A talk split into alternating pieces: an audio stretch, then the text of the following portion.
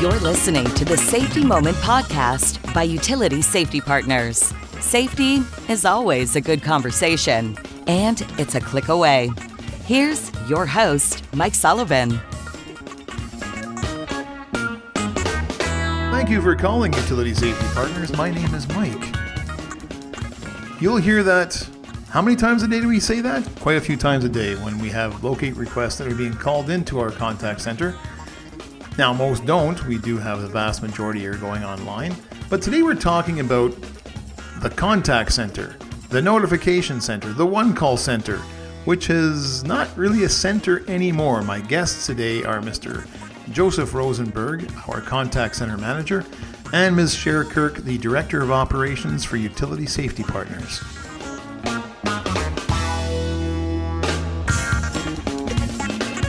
We are talking about contact center today and, and tales from the contact center. But the word center creates a bit of a picture in our minds of uh, a nucleus, a, a, a hub. And physically, we're not anymore. We've changed a lot over the last number of years. It was a gradual change, and then the brought on by the global pandemic, it was an abrupt change. And uh, I want to be talking a little bit about that today with with uh, Joe and Sher and how that's changed how we work, how it's changed how we manage, and uh, what the future might look like there.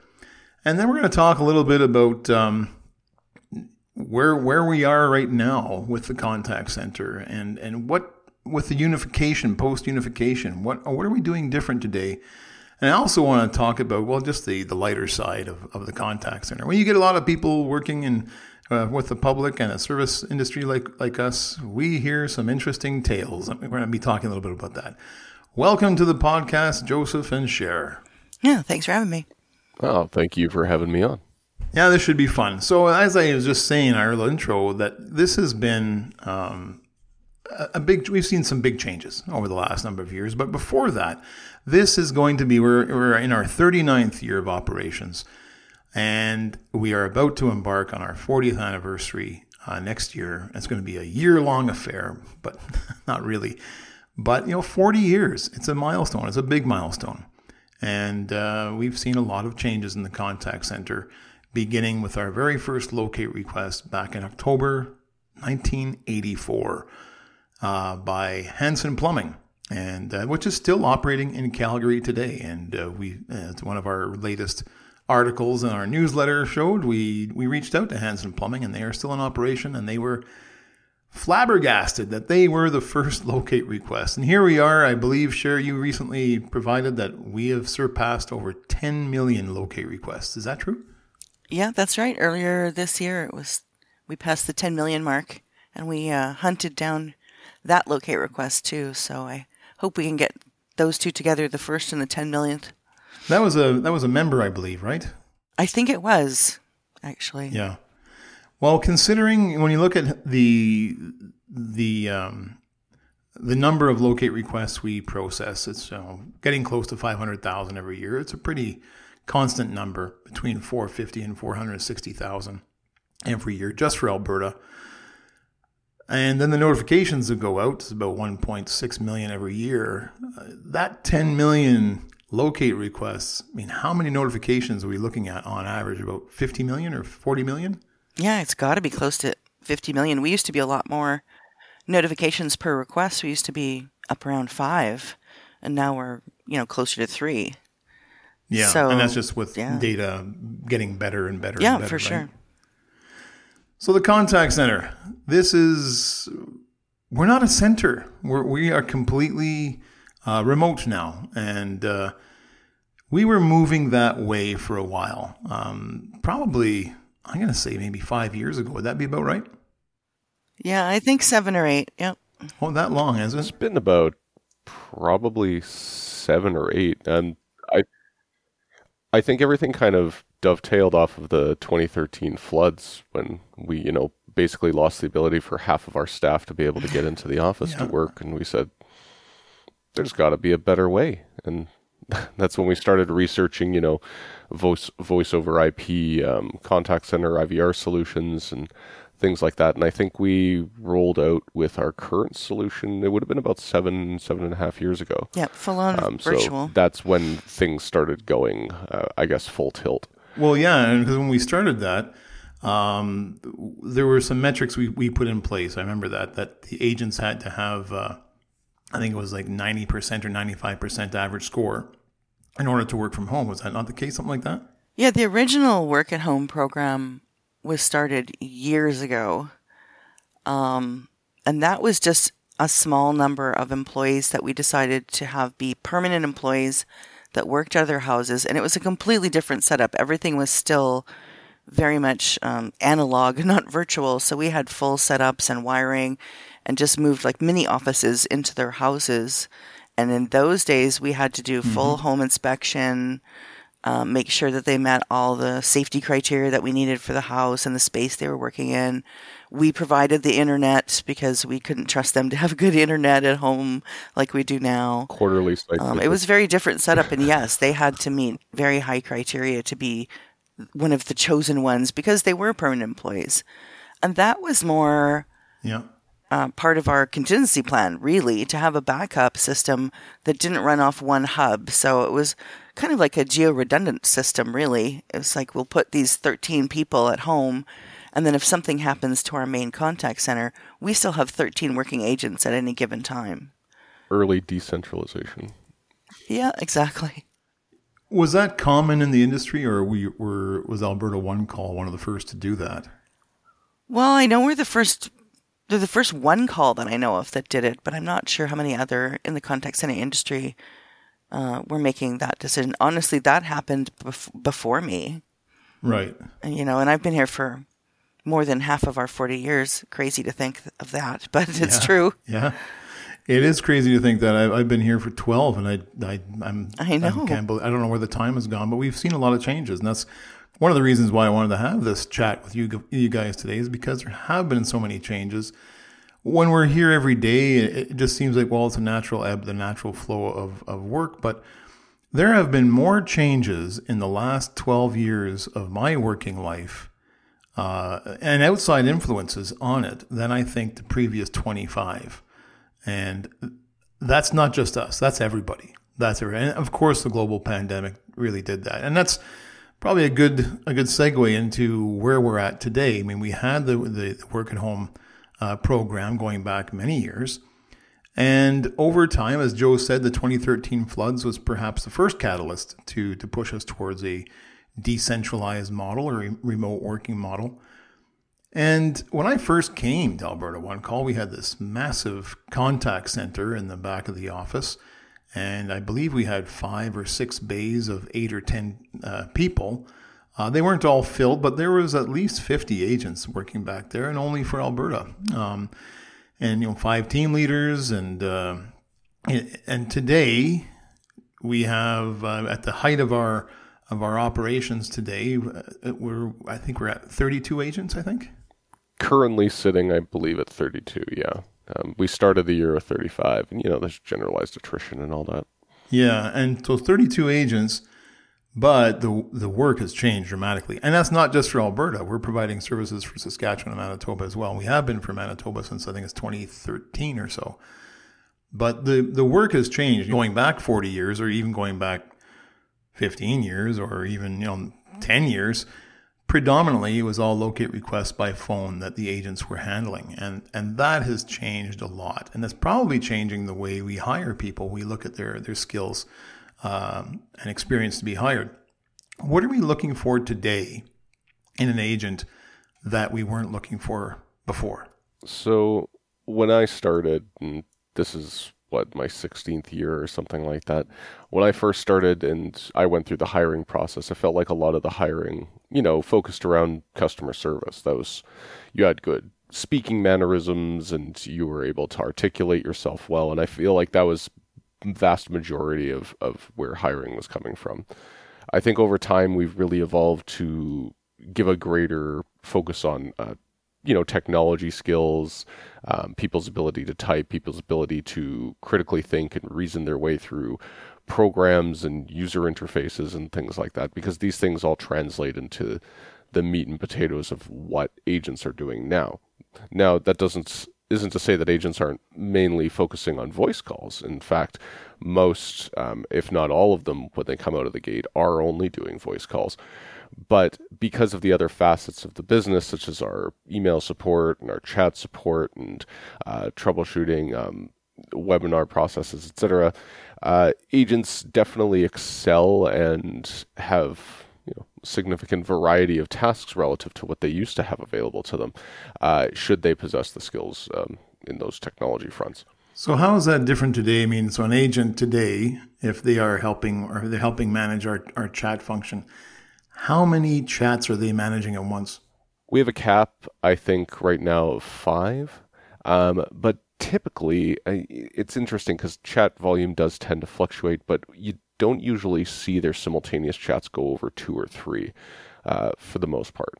Occasionally, they may go up to five. And frankly, some handle it better than others. Um, I think there's there's a definitely a, a, specific aptitude when it comes to handling chats to be able to juggle five different uh, chat conversations at once.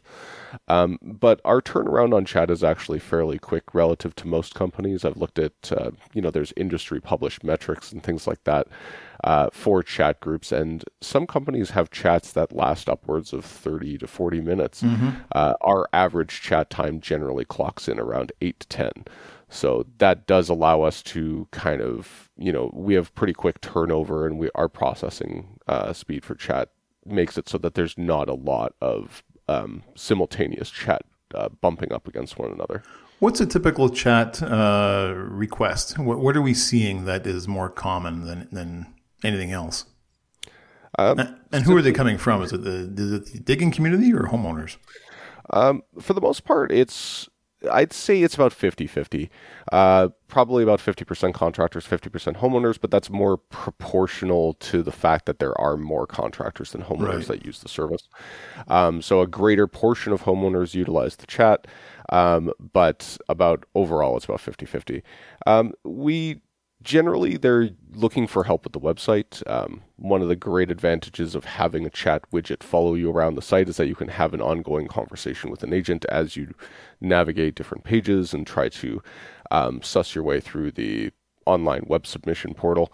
Uh, and having that agent available to them uh, from what we gather and, and the feedback we receive uh, is extremely helpful for those who are, I guess, less technologically inclined.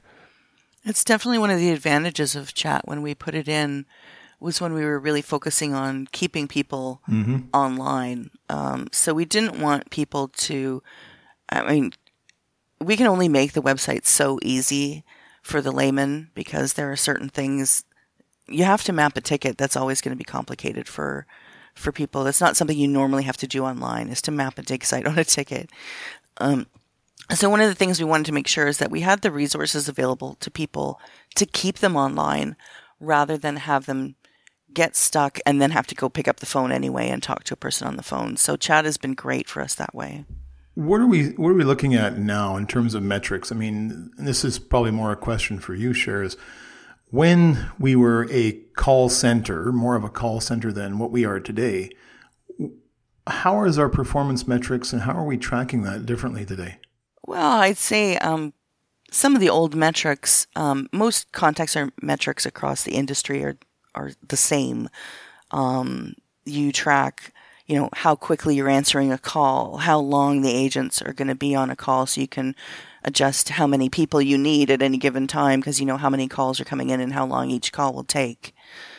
Uh, but most of the metrics were around really around speed yeah. um, and efficiency and less around customer service uh, than they are now because it was really just a business of you know get them in get them off the phone um, not in our business necessarily but in the contact center business that that is the measurement you know either you're selling a widget and you want to know how many widgets they sold mm-hmm. and how quickly they sold them and for for us it was more of a you know, yes, we had to make sure that we had that efficiency there so we could track and, and have the right number of people on the phone was really the most important thing.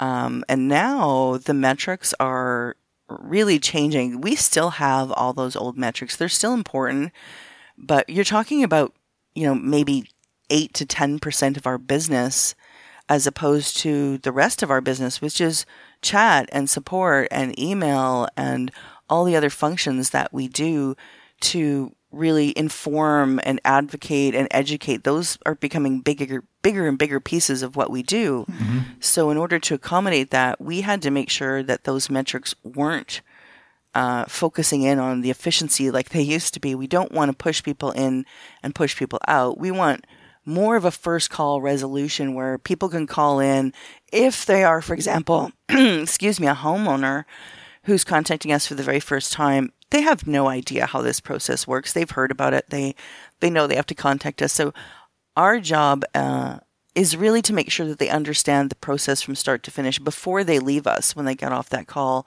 they know what's what to expect next, what the road you know pitfalls might be for them most homeowners, for example, don't understand that their private lines won't be located. And before that used to be in the old days, uh, when we were focused on efficiency, there was probably about, I don't know, Joe, you might, you might remember better than me, but, you know, there was this, a, a just a paragraph or two of statements that you just blasted at the customer before you let them go. and it included everything from, you know, the liabilities statements, you know, saying you're responsible for this, um, they're going this is how they're going to respond. Your water and sewer won't be marked. If there's anyone else in the property, you have to, you know, and, and it just all came in this big chunk at the end of a call. Uh, and we would consistently have those calls come back to us over and over and over again because once they left us, they got, okay, I got a ticket number. I think that's what I need. And then they realized as they went forward in the process, they didn't really know what to expect. You know, the, the, where's this locator coming? When's he coming? Why didn't he mark my water and sewer? So, you know, we want to educate people more on the process now when we have them on the phones. So we like to take a little more time to make sure that they, if they have questions, uh, that we can take those questions. And the di- the big difference is we email that ticket to them now. Yeah. So at the end of a call, they have a paper copy to look at, so to speak, uh, an electronic statement that tells them everything that they need to know, you know, refers them to, you know, here's where the information is on the website, but really gives them something to look at and say, oh, when did they say they were coming? Oh, it says right here. Oh, what do I have to do? Oh, it says right here. Um, so that's a nice difference. And people have a lot more resources to understand the process. And back to metrics, that means for us, uh, we need to relax a little bit on how quickly. I mean, we still we need our agents to be efficient. Otherwise, we'd have sixty agents on the phone all the time. Um, so they still be efficient in giving the information, but we want them to be open to giving information and taking questions and not feeling that pressure of, oh, don't ask me any more questions. I have to get off the phone. Um, so yeah, the metrics are more around uh, a lot of things. It's like how well you educated the customer, um, how safe are your tickets, are the information on the tickets accurate? That was always there, but now it's a bigger chunk of what we do as opposed to everything's equal. You know, yes, you have to have an accurate ticket, but you also have to meet this this time deadline, and that's that's very different than what it was even five years ago. I would say. Yeah, the last three years in particular, the focus on keeping things away from speed metrics has been uh, pretty much priority number one. Getting everything back to quality and customer service has been a huge focus in the contact center.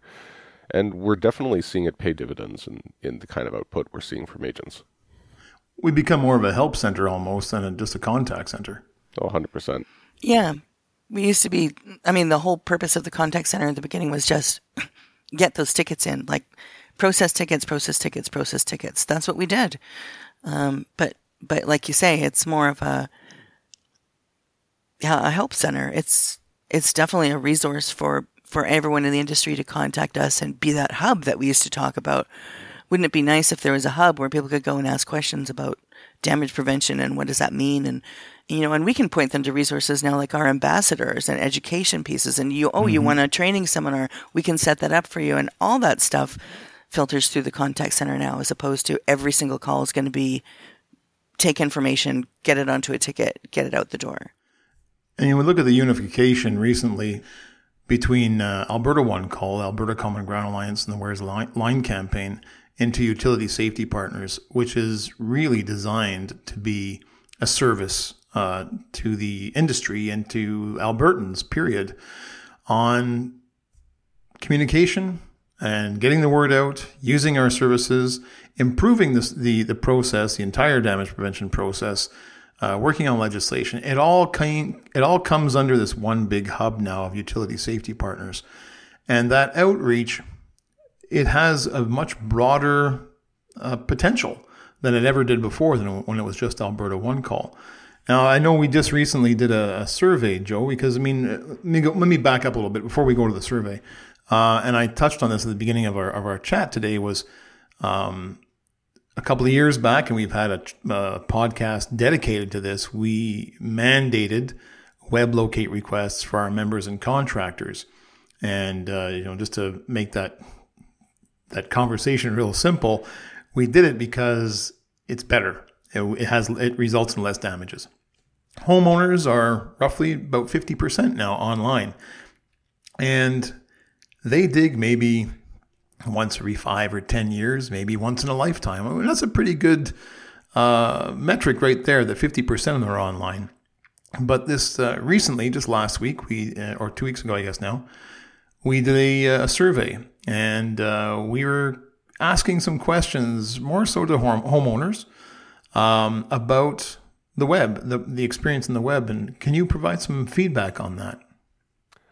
Yeah, I mean, uh, survey was really interesting to put out because it took a little bit of forethought, I guess, to kind of determine what kind of information we wanted. Like we we started with a pretty good premise, as you mentioned. You know, uh,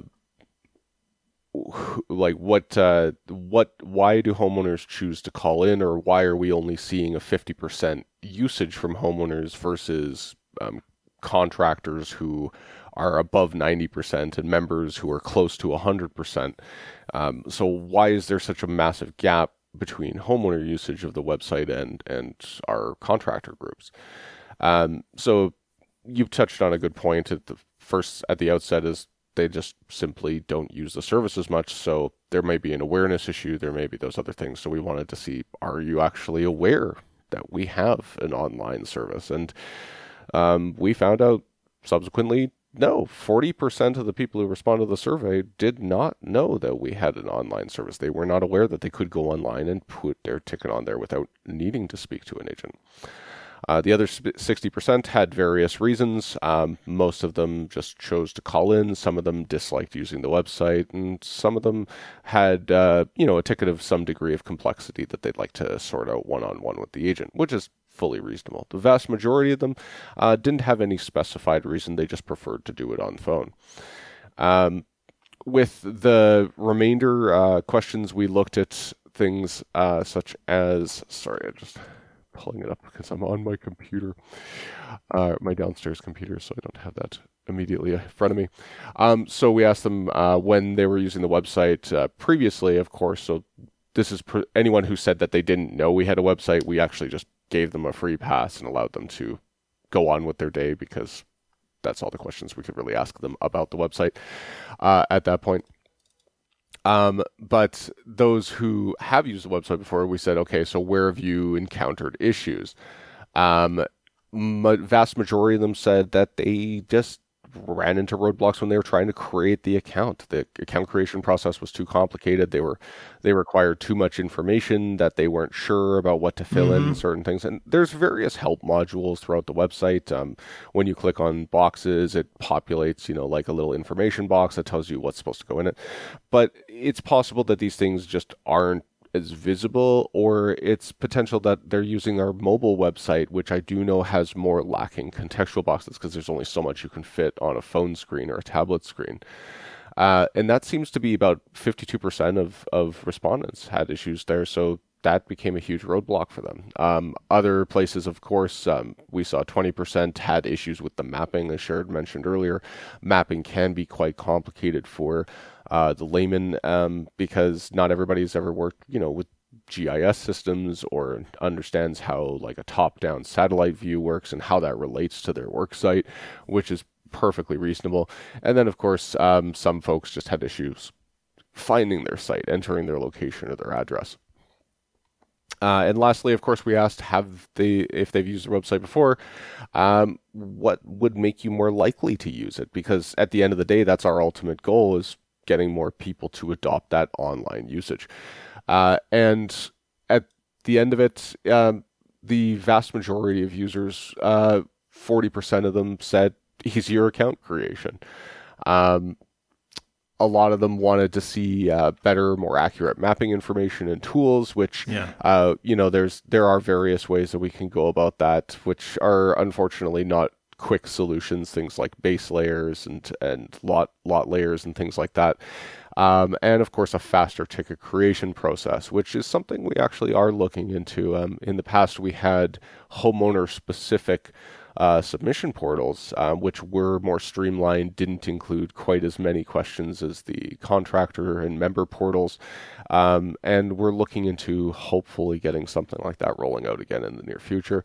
Uh, but 29 or 30% of them said they wanted to see all three of those options included, which basically means that we kind of touched in just in the process of building out this survey, I think we kind of identified where our three main pinch points are. yeah, exactly, and and because thirty percent of the respondents really kind of honed right now, we know for sure on all three of those things being a necessary need. Like people don't always listen to full surveys. This was the last question; they have to listen you know verbally to all these questions being rattled off and they listened to all of them and they said yeah all of those are my problem and 30% of them actually did that you can actually identify that that is pretty significant statistically uh, that we we definitely kind of nailed it in, in where we saw those issues and what we need to focus on in the future so. You have a month, maybe a little bit more, of those dog days of summer left.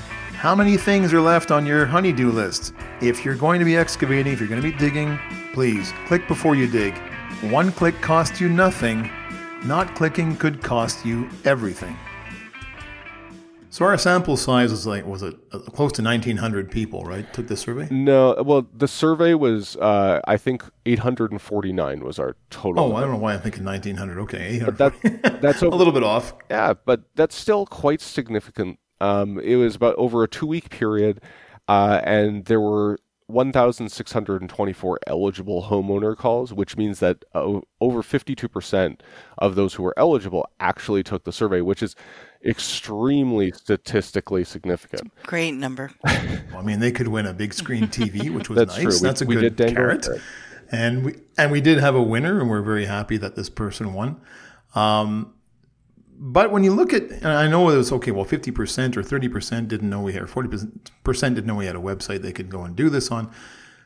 And yet our monthly stats tell us roughly 50% of all the locate requests from homeowners are online. And of those surveyed, 40% or 60% knew there was a website, but they just didn't use it uh, for a variety of reasons, as you've already mentioned. So the majority of the public knows we have a website. The, close to the majority, or about half, will actually use it. But now we've identified probably the biggest reason why they don't use it. And uh, I think we knew that. Um, I mean, now we know it. We for sure know it. And hopefully we can make these changes with our, uh, our software provider and uh, which will benefit not just Alberta, but anybody who uses this in Canada or, or, elsewhere, the same services, the same software.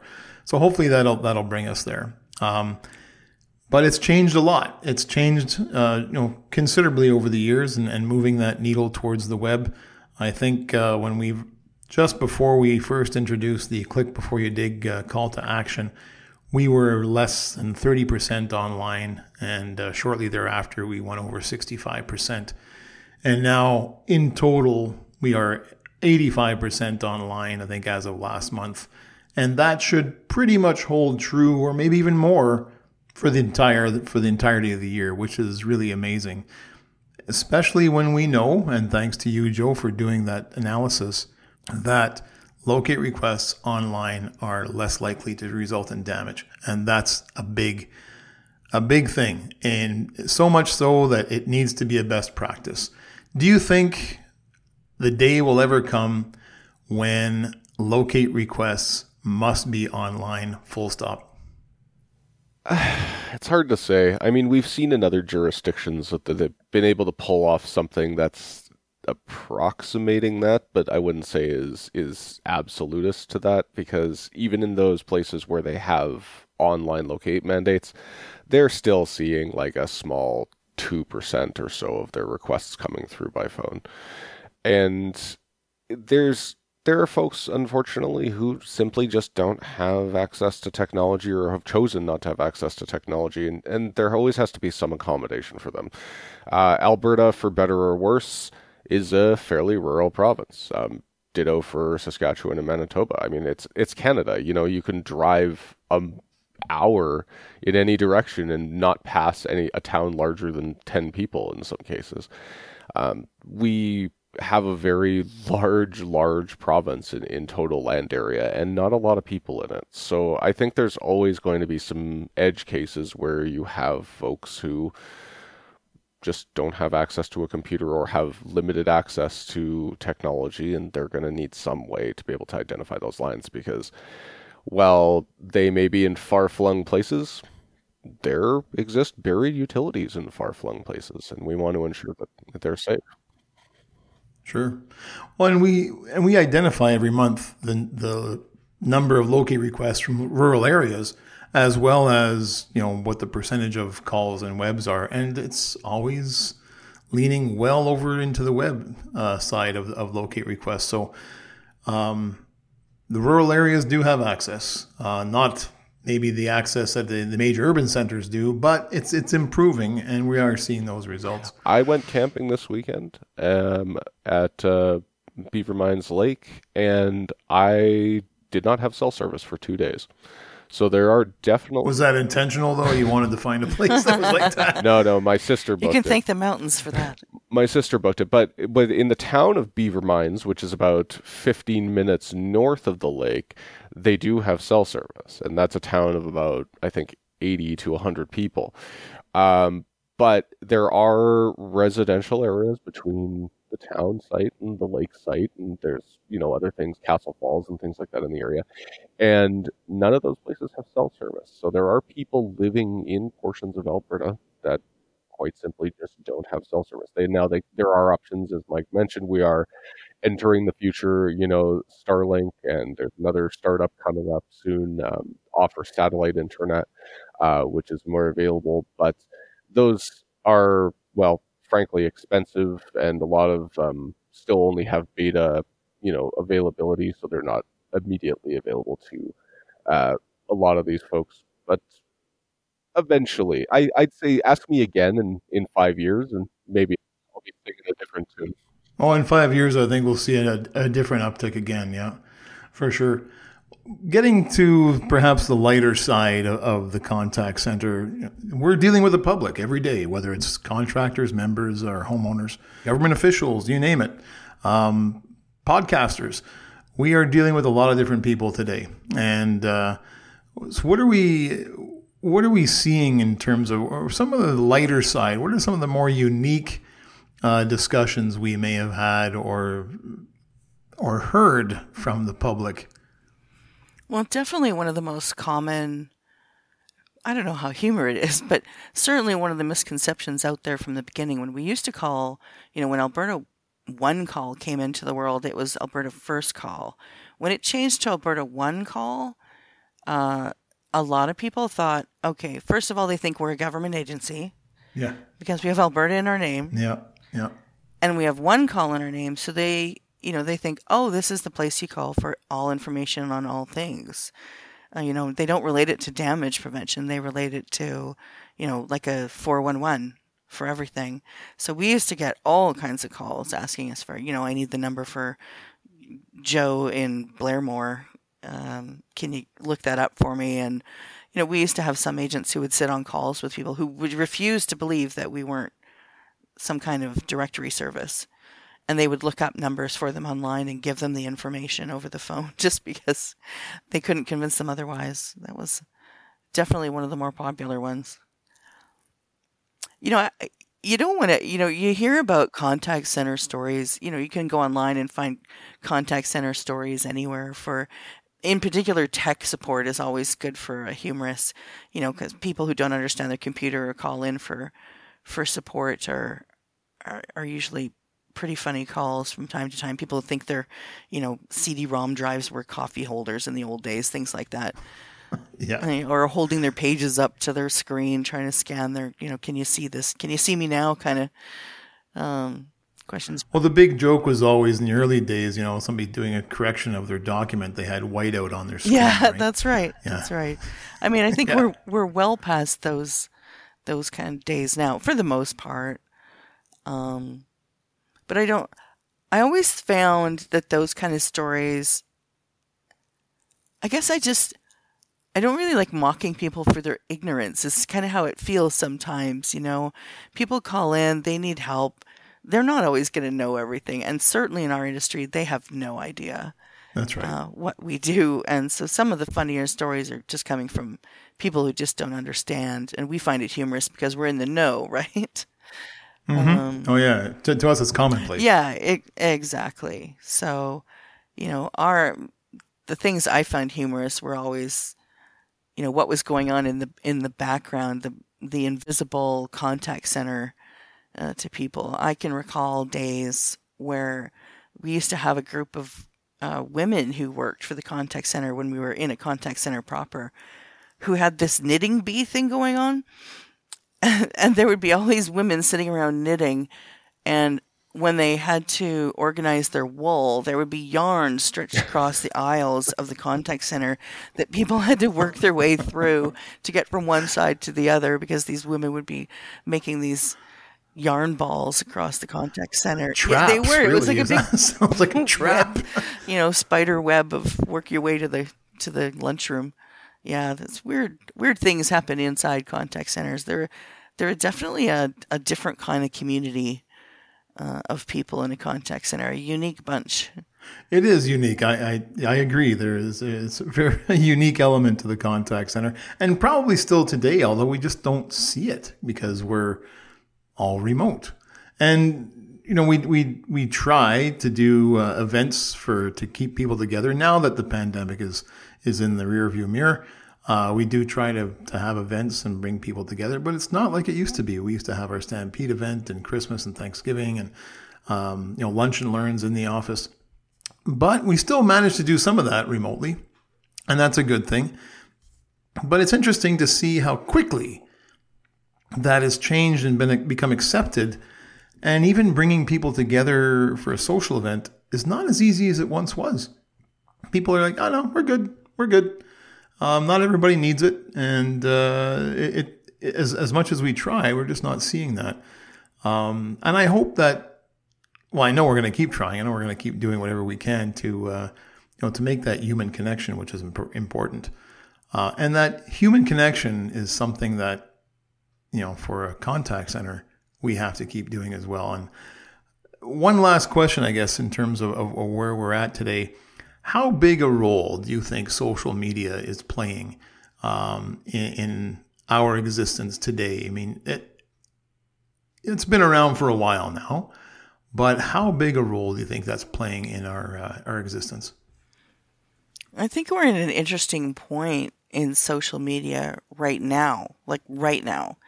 I think we're at some kind of a tipping point where when it first came out, uh, social media really was that. It was for social interactions. It was, you know, you got together with your group of people and you talked online. Uh, it became a nice way. Things like Facebook became a nice way to keep in contact with people that you've known for years that don't live around you, and uh, and things like that. But we are seeing, I think, uh, you know, with especially with changes, big big changes like Twitter, uh, and everyone being concerned about the conversation and the divisiveness and you know the misinformation that can be so easily spread over social media. I think social media is at a point right now where we're seeing it fracture in so many different ways that it's it's going to morph into something new. Like it's not going to be what it was where there was like these three main you know, there's always been Facebook and there's always been Instagram and there's always been LinkedIn and Twitter and now there's so many different apps and ways that people can connect with each other. It's really going to start to be more of a pick and choose and we're going to lose I think even more uh, of that getting outside your echo chamber um, that that we used to have. And I think that's disappointing. I think it's important that those conversations across different viewpoints continue and different interests and you can you could actually used to be able to learn something new when you're online uh, now you just get reinforced in what you already think and i i think that's sad. Well i think it's kind of funny because you mentioned how social media started and in a way i feel it's kind of regressing back to that where you're seeing more individualized communities pop up um, as a result of all the larger groups. It's it's in, uh, there's a, a, a technology blogger named Adam Fisher. He actually um, posited this last year. It's the the idea of the trust thermocline uh, thermocline is like an ocean uh, phenomena where you'll suddenly go below a certain depth in the ocean and the temperature of the ocean just drops. Um, the trust thermocline, as he posits it, is effectively when a company or companies push the margins of trust with their users more and more and more and more and more till they hit a breaking point where the users just lose all trust in the company and you see a massive drop up in both usage of of customers and trust in the information that's being purveyed on their platform. We've already seen it with Facebook. We're currently see it um, occurring with Twitter right now, uh, or X, I guess. Um, and it's it's curious that the the more companies drop off the trust thermocline, the the more we see users again, like you said, kind of enclaving themselves in more you know individualized or echo chamber type communities. Um, because the the public square, I guess, has kind of been eroded to the point that nobody really trusts if they're talking to real people or if they're being astroturfed by governments or special interest groups or corporations or things like that. So they they remove themselves to these insular communities that may or may not have similar issues, but they're not as obvious, I guess. I was just going to say, which over time really impacts how a business would use social media. Whereas before, we could reach huge, large swaths of people by being on what was a trusted social media site. Uh, and now, you know, with people insulating themselves, as you said, Joe, uh, into these smaller communities, it's harder for us, it will become harder for us as a company to reach larger groups of people uh, it may come to choosing, trying to find your right demographic of people across social media, whereas before it was, you know, less about that.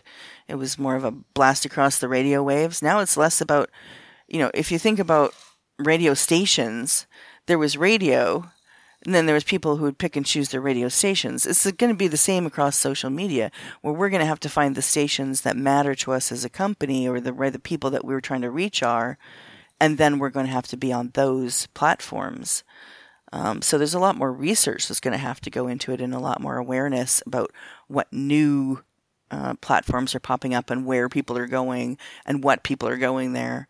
Uh, so it's losing its effectiveness as an advertising tool, I suppose, which not necessarily a bad thing, but from a business point of view, it just makes it harder to reach your audience because people are online.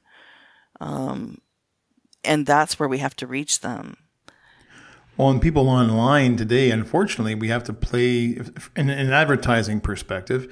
We have to play to the least common denominator. That's the person who's just you know scrolling, scrolling, scrolling, and we still need to try and reach those people. And our advertising is getting tighter and tighter and tighter and it has to have uh, visual movement uh, to catch the person's attention. It has to have sound. It has to have captions. It's and yet it has to be done in about seven seconds. It used to be 15, and before that it was 20. Now we're probably down to more like seven, and, and it's really hard to to get your advertising, your message out in that tight little space, that bundle, and uh, it, it's getting tougher and tougher. But I agree that you know social media, um, people call it anti-social media. It uh, it has that unfortunate uh, drawback, and and we're trying to promote a very simple message of, of this is what you need to do to stay safe, period. And in amongst a sea of disinformation, we've never had so much information before at our fingertips, and yet we've never been in a position before in time that we can't trust anything. And that That's why I'm feeling that I'm makes it even harder, like, to to reach people and have them trust you. Building trust as a business. I mean, we've been around 40 years. There's a lot of people who trust us. Um, how do we maintain that trust? How do we not break that trust? How do we not get painted with what they call cancel culture, a brush somewhere where we make the wrong move or we do something that offends a certain group of people and suddenly we've lost a group of people's trust uh, and it's impossible. It's hard to get back. It's almost like advertising's not going to be enough. It's like you have to get engaged in the conversations. You have to have a presence and a trusted presence. So how do you become that trusted presence across multiple platforms? That's going to be the key. That was interesting. And you know, before we close out here, I was looking at. Uh, uh, we had a notification that somebody commented on one of our ads on Facebook, and uh, just this morning, and the person was commenting about private locates and private utilities that. You know, we don't, they aren't marked or they, they aren't part of Utility Safety Partners membership and registration, and uh, that we're spreading disinformation. And Oh, I look at the ad again and it's like, no, we're not. But if you want to be picky about it, yes, you're right. We private lines are not part of the, the of what we our members will will locate. Uh, it was more for agriculture and farming, and you know, there's a lot of transmission pipelines out there, and maybe that's what uh, the ad should be talking about, perhaps a little bit more. But if a person wants to pick, um, you know, go through and pick the um, the fly shit out of the pepper. Yeah. As my predecessor used Yeah. to say, they can, and they can do with anything. Unfortunately, that uh, that happens, but at the same token, by the same token, it opens a door for us, utility safety partners, to engage in a conversation with that person and say, "You're right. We our members will not locate private utilities. Here's why, but here's what we will do." And uh, to, to you know promote that damage prevention message, and that's really what it's all about. If we can engage in a conversation that's meaningful, that provides information that that's real, that's trusted, then we've done our job. And and uh, and thanks for you doing your job. You know this is not an easy task. Um, uh, providing these services to the public and, and being the answer to all their questions and, and their queries and and re- able to respond on all platforms on which they wish to uh, to interact with us. So, thanks for being with on the podcast with me today. I appreciate it. Yeah, thanks. Anytime. That's going to wrap things up on the Safety Moment podcast. I want to thank our producers, Stories and Strategies, and I hope you choose to follow this podcast on any directory you're listening on, and please do leave a rating. You can follow us on Twitter at utility underscore safety, and we're also on Instagram and Facebook. If you'd like to send us a note, maybe you have an episode idea, email us at info at utilitysafety.ca and put podcast in the subject header. I'm Mike Sullivan, the president of Utility Safety Partners. Click to know what's above and below. One click costs you nothing. Not clicking could cost you everything.